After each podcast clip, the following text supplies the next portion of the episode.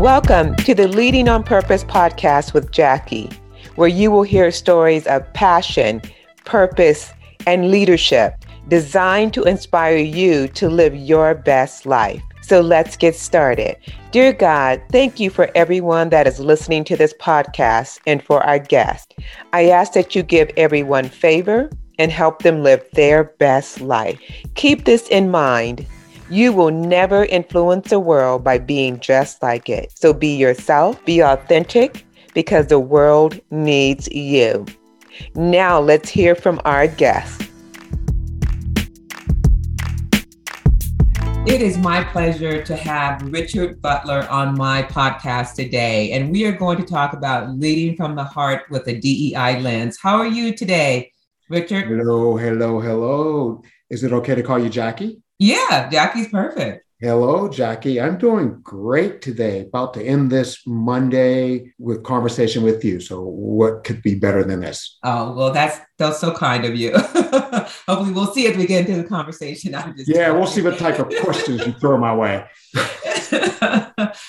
So um, the the topic leading from the heart with the DEI lens. So first of all, why don't you tell the listeners we are in summertime right now? What do you enjoy doing over the summer? Yeah, that's a fun question, Jackie. Uh, when the pandemic hit, I found myself happy not to be with people, but at the same time uh, yearning to be outside. And so I started this habit of uh, I, I bought a uh, professional camera and decided I'm going to capture Pittsburgh and people from the lens of my eyes and just uh, do amateur shooting. And so on weekends, I grab my camera, I grab whatever book I'm reading for the day, I find a coffee shop in Pittsburgh, I do some reading and then I go outside and I start shooting human beings and landscapes. And it's just been a blast just to, for once, have that creative eye. Oh, that's really cool. That's really very, very nice. So in this in this conversation about what you like to do over the summer, you mentioned Pittsburgh. So everyone knows that you're currently living in Pittsburgh. So why don't you tell the listeners a little bit about yourself, both um, personally you know, your life journey personally, and then taking us to your career. Sure. Thank you for that.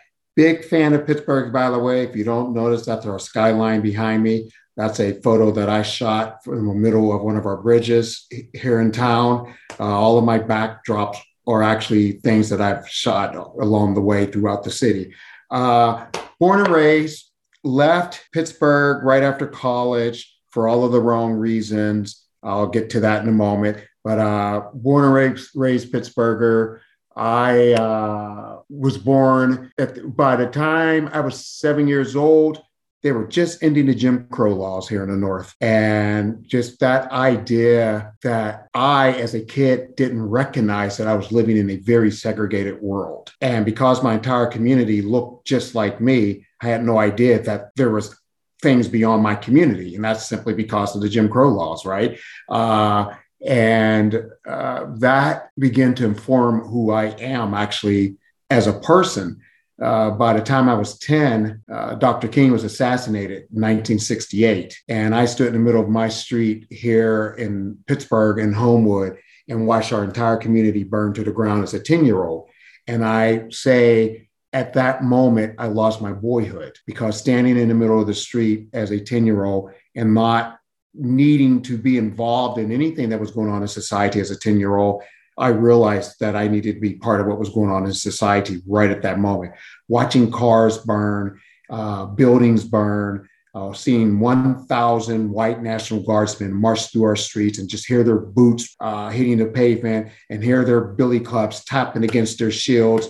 That, that will always stay with me. The smells of, of the burning smoke and car tires and buildings and the screams of people that actually informed me. Uh, and from that day forward, I became uh, what I consider a, a, civil rights activist and uh, pursued this idea that we all can, um, as individuals, can do something uh, for the greater good of society. And I've dedicated most of what I do and just can just that intersectionality of society and who I am in society and just sharing stories. And so that trajectory, uh, to even back up a little more, I also uh, had a learning, uh, I had a, not a learning, but I had a speech and language disorder. So I could not actually speak words for a very long time as a young person. And we didn't have the ADA then. And so we didn't have special education. We didn't have anyone that actually said, this kid needs help. And so I spent time being held back in school uh, because I just could not uh, figure out how to actually speak words. Uh, but at that time, I, I read and I read everything in sight that I could possibly read. Now, did I read it correctly? I don't know because there was no one to say, hey, is this right? But um, eventually, I figured out how to work around my disability. And um, I decided uh, later in life that I would use my voice for others that don't have a voice. When I got out of college, that one day I would be a college professor because maybe there's kids like me struggling that may not belong in college, but managed to get into college. And if they heard my story and saw me standing up there in front of the classroom, just maybe I could inspire them to stay. And so uh, I became a college professor in my early 40s um, for the past 17 years now, a part time professor. And the number one class that I presently teach, although I teach multiple classes as a part timer, is understanding and managing diversity in the workplace. And I know that we will be talking more about diversity, equity, inclusion, but I also teach leadership one and two, uh, organizational ethics, uh, argument and research, which is really cool to do with freshmen. Um, and, and, and so to be able to actually get there, um, I spent 20 uh, over, well, I just retired of 38 years in the fitness industry. And so prior to that, I owned my own personal fitness uh, uh facility. And owning that facility, I've met some of the industrial giants in America, CEOs of Fortune 500 companies, professional athletes. And I would begin to get called upon uh, from my clients who were CEOs say, Hey, Richard, I love what you do with the professional athletes. Can you come and speak to my employees? They would love to hear from you. You're inspirational, blah, blah, blah, blah, blah. And I, I definitely um, felt like I wasn't qualified to be standing in front of a bunch of corporate professional people and inspiring them in whatever level. And so, out of that fear, I decided to go get a master's degree in organizational leadership. And I decided if I got that degree in organizational leadership and I'm standing in front of a room of professionals, I'm the content expert. So, there. And so I went and got that degree. Uh, I actually went, and, and this is important as part of our conversation. I decided to get my degree at a Christian college. And although I wasn't a Christian, I wanted to learn more about servant leadership because I knew about secular leadership. But what is this followership and servant leadership all about? And I, my basic principles are based on being in service of others.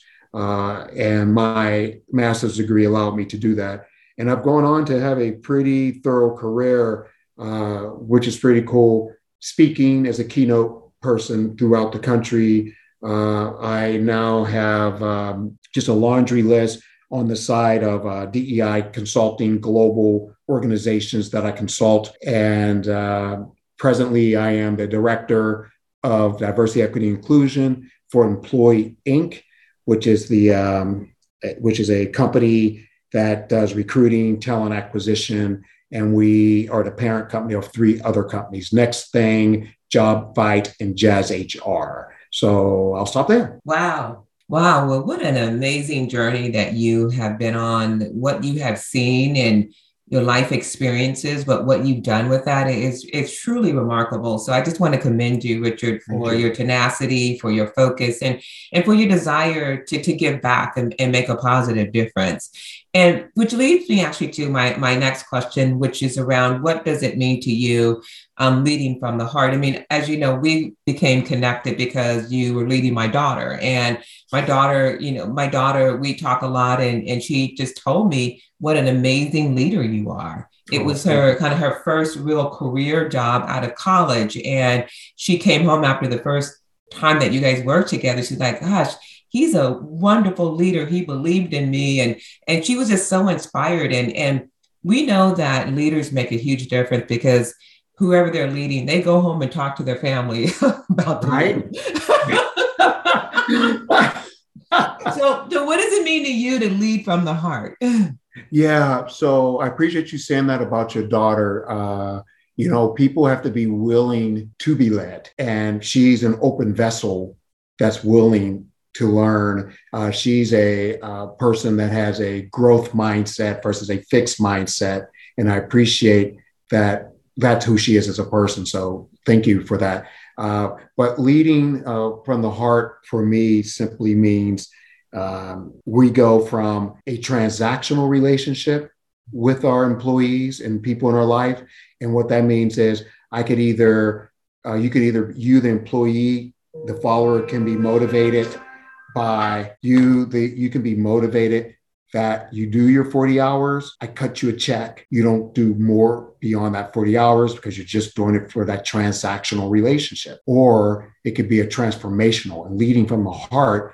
We create a transformational relationship with our colleagues, with our employees, with our cohort. And that transformation is that as we're leading from the heart, we become effective leaders when we effectively and intentionally give the power away, that we provide the resources so that those that you lead eventually will either be stolen from you because of their leadership qualities or they grow and do their own thing because you help them grow. So, helping transform the people that you are in charge of. So, in a practical way, what does that look like for you? Like when you're thinking about leading people and you're leading from the heart and you're leading from a transformational leadership perspective what is in a practical way what does that look like for you? Sure. I'll i'll, I'll say it based on a statement from a colleague that shocked me. And so i have a colleague he's about six seven six eight so very huge presence. And he said to me recently richard you know what I really like about you is that no matter who's in a conversation with you, we think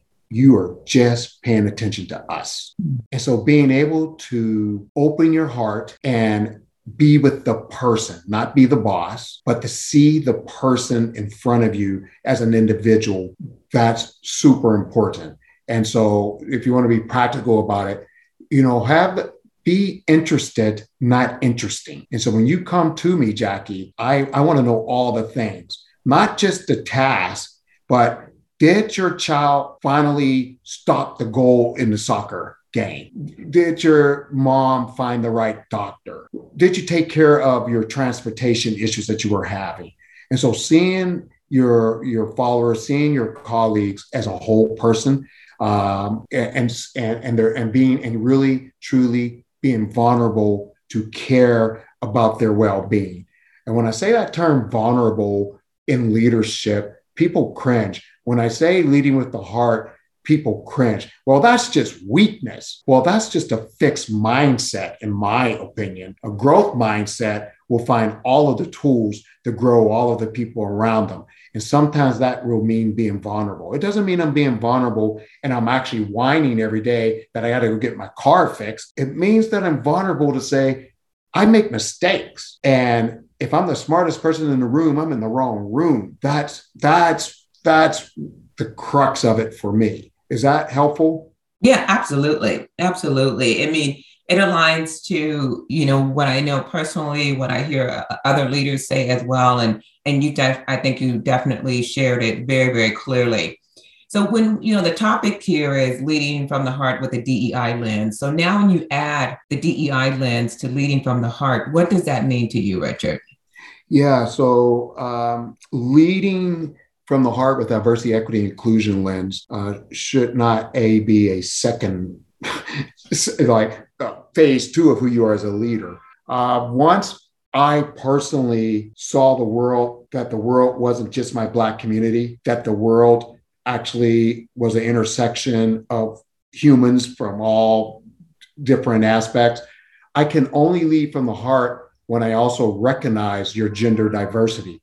I can only lead from the heart when I recognize that you are a person with disabilities. I can only lead from the heart when I know when I simply uh, embrace that you are different than me. Uh, with the lens of DEI, which is super important at this very moment in society, because we lost 52 million people in 2021 out of the workplace. And what I've learned in my research is that our intentionally, traditionally marginalized and oppressed groups left the office in greater numbers than most because they finally actually felt secure and safe within the walls of their home and they could be themselves remotely than having to come to work and hide your gender expression, for instance. And, and so as a leader, I need all of the tools in my toolbox, not simply because it's a tool, but because I authentically want to ensure that I understand the total well-being of, of my employees. And so we have to look through the lens uh, of DEI. Not only do we have to, um, if you're asking employees to be in the workplace or now at home or wherever for eight hours a day, that's an employee that's also the rest of those hours part of society. And society is happening to that person outside of your walls, no matter what. And so, for you to better understand and for you to better have retention and recruitment, there's no organization right now that doesn't look more attractive than an organization that's totally immersing themselves in this mistake that they made prior to the death of Mr. George Floyd that we could do better. And if you're going to do better and if you're going to be attractive to a more a larger talent pool then you better be leading from the heart with the lens of DEI. So I'm going to go. So you definitely have a lot of you've done a lot of work um, around diversity, equity, and inclusion as a consultant. You teach classes. You know that's your current role. I'm going to go back to what I asked you about just leading from the heart from a practical way. What does that look like? And and so when you add, like I said, the DEI lens, and like you said, companies definitely are thriving who are doing that. What does that look like for a company? And then what is the benefit to the company for leading with the DEI lens, leading from the heart with the DEI lens? All right, great question. Let me just chew on that for a moment, like a bad piece of gum, and I'll get a fresh idea out of it in a moment. and so to be practical is to, so I'll take what's happening just to us in organizations right now. As we, as leaders, are pondering this idea how do we get people back to the office? How do we we have to cover the cost of the square footage of all these empty buildings. How do we get people back to the office?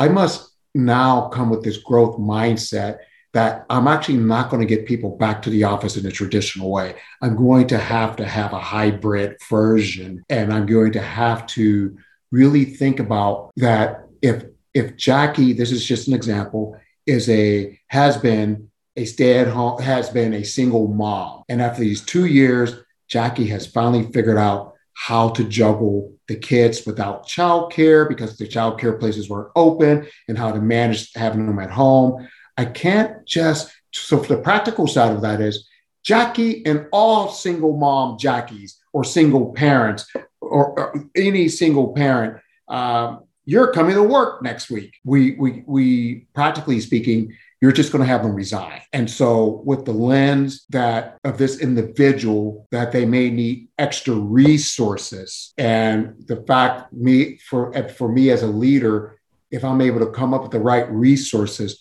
I get to keep Jackie as an employee. And Jackie actually will tell others, "Do you know what my company did?" So when you said, "Well, why should a company do that?" Well, we talk to each other, especially those of us of color. And if I said, Tell me about this Employ Inc., you're going to tell me, Well, they're a good company, but not for people to look like us. Or they bent over backwards and authentically wanted to make sure I had the resources to do my job as well as to be of service of the organization. Is that helpful? Yeah, it, absolutely. And you know, this whole discussion around, say, flexible work arrange, arrangement or hybrid, it's such a hot topic right now because when COVID first happened, people who were working in the office hated working from home. But it was it was it was it was challenging because you had kids on one desk, your off your home wasn't set up to be working from home. And then now there's so many people who don't necessarily want to go back in the office or at least not on a full-time basis. And they want hybrid and, and companies have to, you know, like you said, manage it, manage the different situations that people are in today based on how we've been living for the last couple of years. So definitely it, it makes a lot of sense. So Richard, my, my next question is around um, what advice you would have for others who want to be a leader that leads from the heart with a DEI lens. What, what advice would you give them? Yeah, that, that's a great, really good question. For starters, you have to want it more than just the bottom line of profitability of your organization.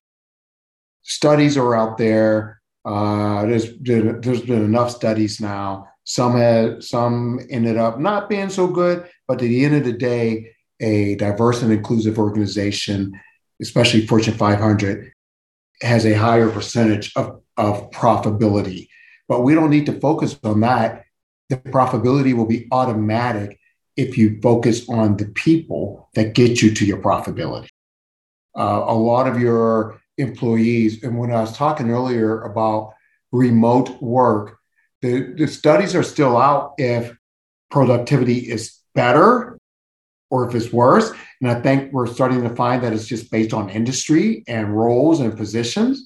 Um, I know that my organization in the last two years, uh, Employ Inc., uh, the profit has really been uh, positive. And I mention that because my CEO and my VP of HR are the number one and two champions of this whole DEI movement. And they're not, they're doing it because they personally know that this should be, this is what they should be doing. And they're doing it for their personal growth. And I accepted an offer from them because I knew in their heart of hearts that they could only take it so far on their own. And then bringing in an expert was important. And so I would say that you need to be sincere and authentic about why you are doing it, not because your competitor down the street has a great uh, supplier diversity pipeline, but because in your heart of hearts, it's the right thing to do for you and the right thing to do for society because your employees is part of society. And then from there, I would say that you can't wait for me, your director of diversity, equity, inclusion, to be your Wikipedia. You have to now do the work. And you have to better understand who you've been in a space of social injustice, gender um, uh, inequality, uh, pay inequality. Who have you been in this space? Not just in the workplace, but in society. And, and, and what I've learned in my conversations with my clients is that I'm on a call with CEOs who I didn't know they were the CEOs, but I'm being authentic, I'm leading from the heart. And they realize they're the problem at the organization. They're the ones creating microaggressions. They are the ones creating barriers that they had no idea because they've never self reflected. And being able to then, for me or someone like me, to provide resources or to at least direct them to resources. So, self reflecting who are you in this space? What type of legacy would you like to leave beyond profit with your organization? And how can you impact in, in society? Because businesses do impact society on a daily basis. They do, absolutely. And you know, some of the statistics that you talked about, companies being more profitable when they focus on diversity, equity, and inclusion. There's a ton of studies out there and, and, and literature that shows that. And that's what all, you know, most companies talk about. But when you say doing it not just for those reasons for the, the profitability to your company, but because you really want to do it, how do you think you get people there that maybe have never been discriminated against or maybe have not walked in the shoes of others who maybe have and we hear a lot about you know privilege and i know sometimes that can seem really negative to people but we all have different privileges. But you know for those who maybe have had more privileges than others who maybe don't buy into the diversity equity and inclusion because they feel like they're being excluded in this journey how do you how do you get those individuals to maybe move forward to do it to want to do it versus maybe for the the profitability reasons? Yeah so at the end of the day, Jackie, we really won't truly know a person's heart. But um,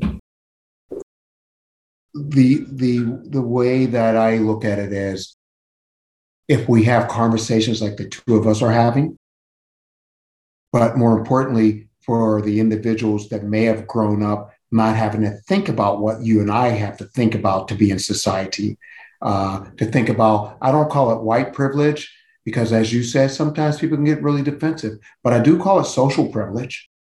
And there's advantages to your social privilege privileges, and and for uh, the leadership to listen to stories, provide a psychologically safe space, so that if, so if I'm leading by the heart, my employees actually uh, get to show up their authentic selves.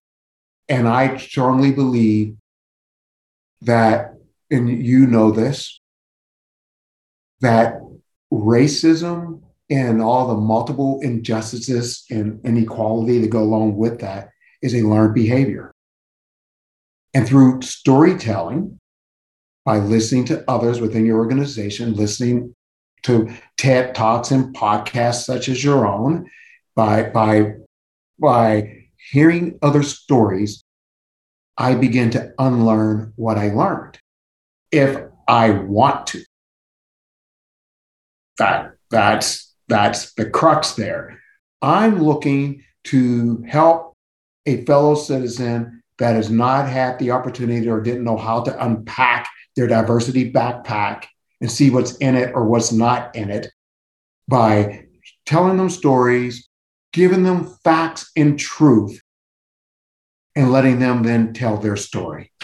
And so, what they have learned, they can unlearn. Okay, that's great. That's very true. What you can learn, you can unlearn. That's great. And like you've been talking a lot about growth mindset versus a fixed mindset. Having a growth mindset is critically important, right? We've always done it this way, and we're still profitable. Well, let's ask Radio Shack how they're doing. Let's ask Blockbuster how they're doing. Let's ask Sears and Roebuck how they're doing. Let's let's talk to BlackBerry. Where's BlackBerry? We've always done it this way, where you're going to miss an opportunity to do it another way with that fixed mindset. Yeah, absolutely. I love that. All right, Richard, we're going to be finishing up here shortly. And before we do that, I have a few fun questions that I want to ask you. And I just want you to Yes, to answer with the first thing that comes to mind. Oh, okay, no. are you ready? no. okay, okay, first one. Bring it. If money was no object, where would you travel to tomorrow? Oh, everywhere. Can you be more specific? I am an avid runner and cyclist, and I would start by shipping my bike to Barcelona. Okay. And I would find a native speaker and I would bike all of Barcelona to learn the culture, to immerse with the people, and to enjoy the foods. Oh, right. Barcelona is a beautiful place. Love it. Love it. Okay. Speaking of food, what is one food that you could never give up? Oh, this is interesting. So I'm a vegan. Okay. And I had to give up buffalo wings. and when I get off of the vegan train, if I ever did, and there's lots of reasons why I am, I am um, buffalo wings would probably be the. Uh, remember Wimpy and Popeye and hamburgers? Yes. yes. I'll gladly pay you Wednesday for buffalo wings today. oh, yeah, wings are very, very good. That's pretty good that you gave those up. All right, last one. Favorite song to sing when no one is listening? Oh my gosh. have you been looking in my playbook? One of my hobbies is singing. Um, at the age of 40, I decided that I wanted to learn classical music. And so oh. I went and decided to do voice lessons, classical voice lessons. Oh my gosh. I learned to sing in Italian, French, German, um, of course, uh, English, uh, and just being able to, I, I, can't speak the languages, but you know music and notes, uh, being able to just um, belt out some classical song or chorus uh, at the top of my lungs. Yeah, that's me. And then when I'm going modern, uh, right now I've been working on a lot of uh, Teddy Swims. I don't know if you're familiar with Teddy Swims. No. Look him up. He's a pretty cool, interesting person who uh, is very soulful and uh, I, I re- an, an original. So I've been working on his music. Oh! So you can sing. You are a man of many talents. Oh my goodness! I'm a man of many interests. I, I, I've always said to myself, I don't want them to say Richard is this, Richard or that. I had a friend who saw a picture of me on a billboard somewhere, and he told the person when he saw the billboard that Richard is always reinventing himself, and that's what I like to do. Nice, very very nice.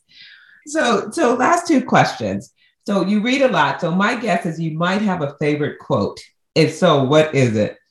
Yes, I have so many favorite quotes, and I hope one day, Jackie, when your show is been here forever and I'm no longer here, people are writing down quotes that you and I they're quoting us. So oh, let's start. Yeah, nice. let's, create, let's, create, that legacy. Uh, not everything that is faced can be changed, but nothing can be changed until it is faced. James Baldwin. Oh, nice. I like that. And why is that your favorite quote? Pardon me? Why is that your favorite quote? As I alluded to earlier,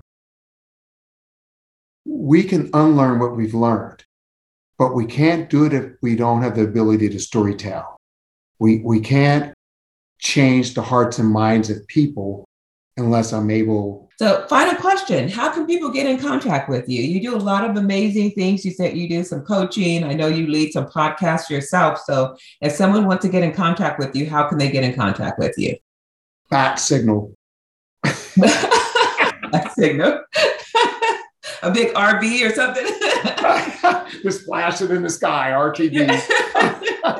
uh, I don't I don't have a website because I don't do the consulting and things as a full time. I have my clients, but I can be reached on LinkedIn at Richard T. Butler. I can also be reached on any social media platform at Coach RTB. R as in Richard, T as in Tom, B as in boy. Uh, I respond to all DMs. I am very resourceful. The R in Richard stands for resourceful as well as refreshing. Awesome. Well, hey, well, it has been very refreshing talking to you. It, has been amazing. Um, I'm, your story is absolutely incredible, and just all of the different interests and the things that you have done and are continuing to do and to reinvent yourself is pretty amazing. So, thank you so much for being a guest on the podcast. I really do appreciate it. Jackie, thank you for asking me. It's been a joy to be on this side